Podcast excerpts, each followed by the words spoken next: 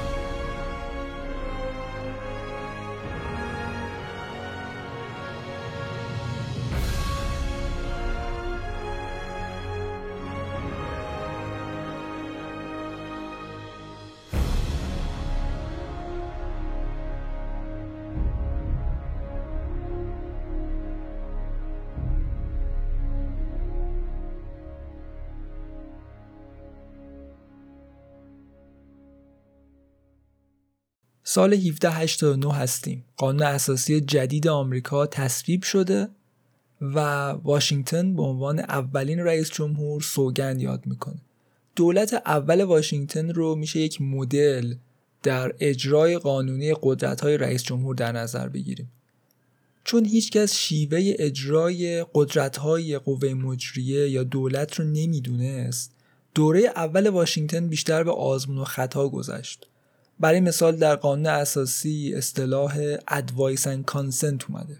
به این معنی که رئیس جمهور باید با کنگره مشورت بکنه. اما در عمل مشورت کردن چطور اتفاق میفته واشنگتن اولین بار برای گفتگو و مشورت به صورت حضوری به سنا رفت که تجربه خیلی ناموفقی بود و باعث شد که دیگه این کار تکرار نکنه.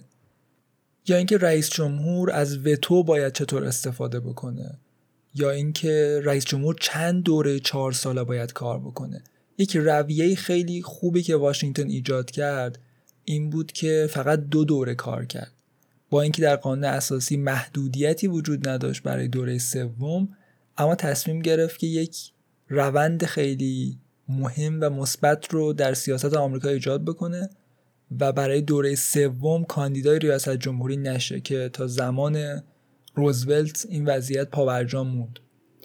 به طور خلاصه می‌تونیم بگیم در دوره اول واشنگتن با احتیاط از قدرت خودش استفاده کرد و سعی کرد که اعتماد تصویب کنندگان قانون اساسی رو از بین نبره. دوره دوم اما یک داستان کاملا متفاوت داره و یک شخصیت خیلی کلیدی در دوره دوم واشنگتن کسی نیست جز همیلتون الکساندر همیلتون که جز نویسندگان مقالات فدرالیست و قانون اساسی بود و معتقد بود اونطور که در فدرالیست خودش میگه قدرت محدود دولت فدرال باید حفظ بشه. اما در عمل به عنوان مشاور واشنگتن یعنی رئیس جمهور همیلتون که در دولت اول وزیر خزانه داری بود نقش مهمی داشت در دور زدن قانون اساسی آمریکا و افزایش قدرت دولت فدرال. سال 1793 دوره دوم ریاست جمهوری واشنگتن شروع میشه. مسئله مهم توی این دوران ارتباط آمریکا و فرانسه است. 1789 انقلاب در فرانسه شروع میشه و در 1793 این انقلاب به یک جنگ منجر میشه. فرانسه با کشورهای اروپایی وارد جنگ میشه. چون در طول انقلاب 1776 فرانسه به آمریکا کمک کرد و نقش خیلی مهمی داشت در پیروزی انقلاب حالا بر اساس توافقاتی که این دو کشور با هم داشتند فرانسه از آمریکا انتظار کمک داره. آمریکا یک جمهوری که به تازگی شکل گرفته باید در اروپا در حمایت از فرانسه انقلابی وارد جنگ بشه. در مقابل این مسئله درون آمریکا دو گروه شکل می‌گیرن تامس جفرسون که حامی انقلاب فرانسه بود معتقده که آمریکا باید به تعهداتش پایبند بمونه و از فرانسه انقلابی حمایت بکنه.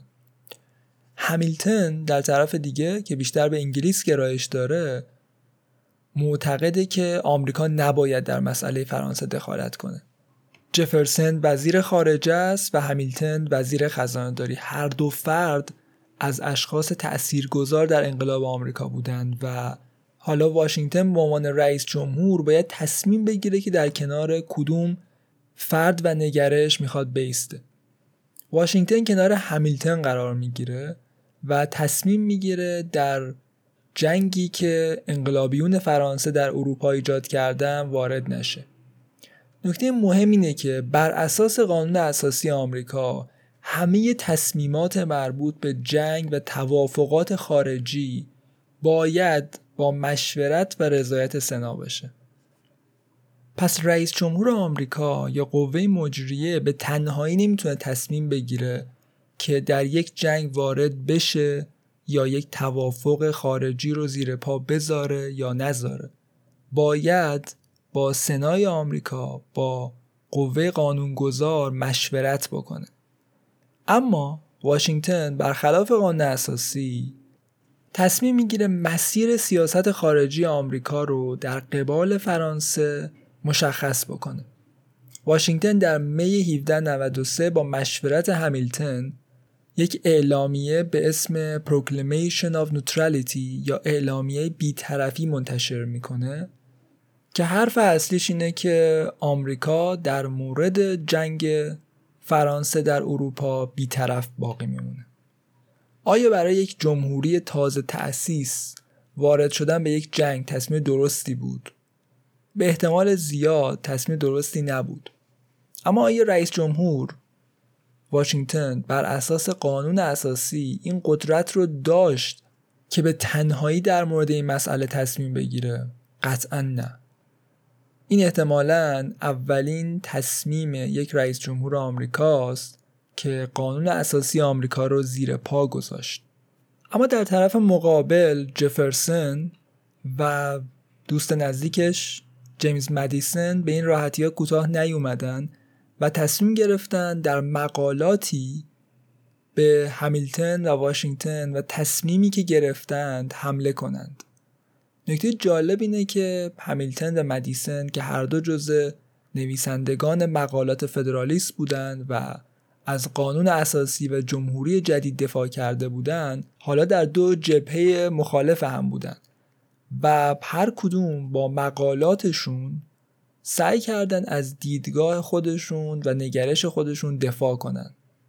حمله اول رو همیلتون شروع کرد همیلتون با اسم مستعار Pacificus که به کلمه peace یا صلح نزدیکه مقاله ای نوشت و ادعا کرد که چون قدرت اجرای توافقات خارجی با قوه مجریه است پس قدرت اجرا نکردن توافقات مثل توافق با فرانسه هم با قوه مجریه است و به این روش از تصمیم خودش و دولت واشنگتن دفاع کرد.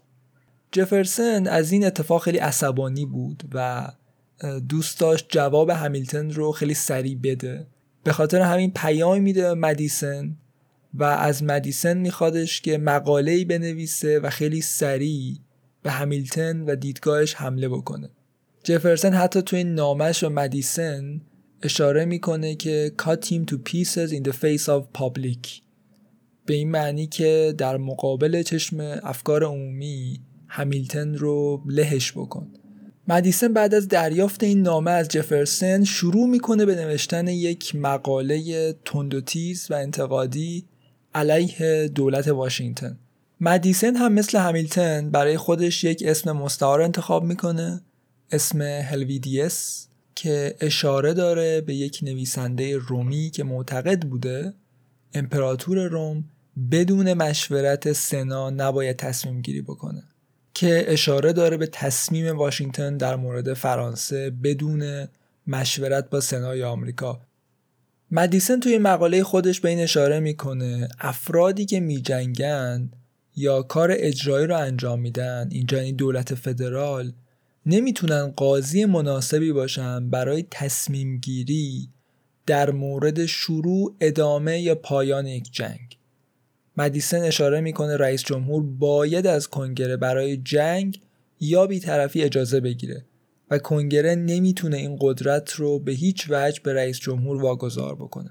در نهایت برای حل مشکل قانونی که به وجود اومده بود دو طرف یک توافق رسیدن و مدیسن قانون بیطرفی رو در کنگره تصویب کرد و به امضای رئیس جمهور یعنی واشنگتن رسوند و به نوعی این مسئله رو از لحاظ قانونی حل کردند.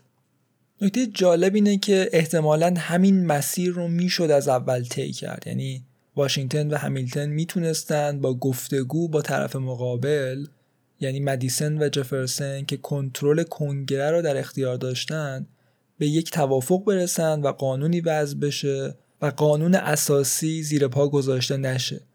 اما بحث فرانسه و بیطرفی تنها اشتباه دوره ریاست جمهوری واشنگتن نبود. مشکل دوم شورش ویسکی 1794 بود. این شورش از کجا شروع شد؟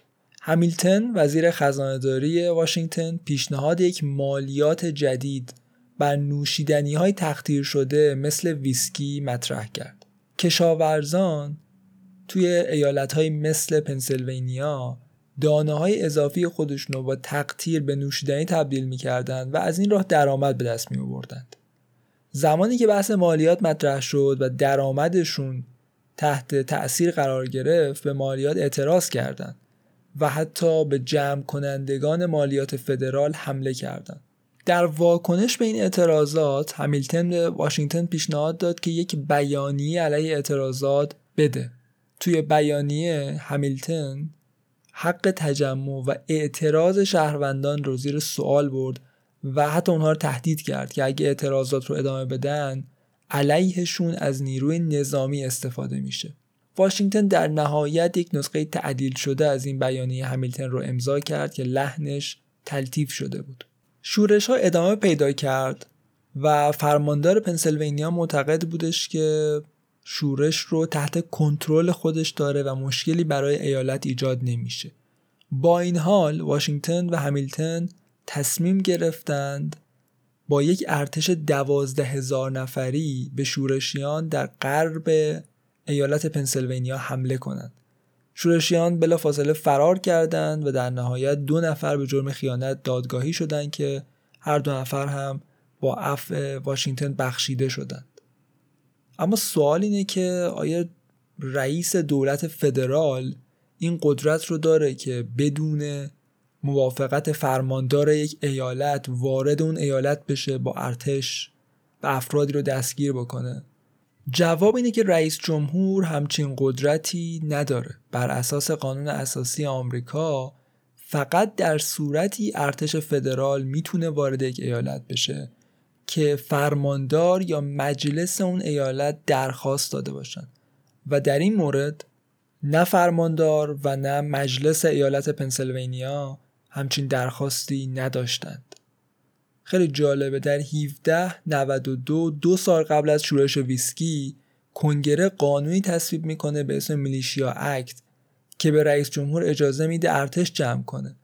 در حالی که جمعآوری ارتش بر اساس قانون اساسی کشور وظیفه کنگره است. کنگره نمی‌تونه قدرت خودش رو به دلخواه به قوه دیگه تفویض بکنه.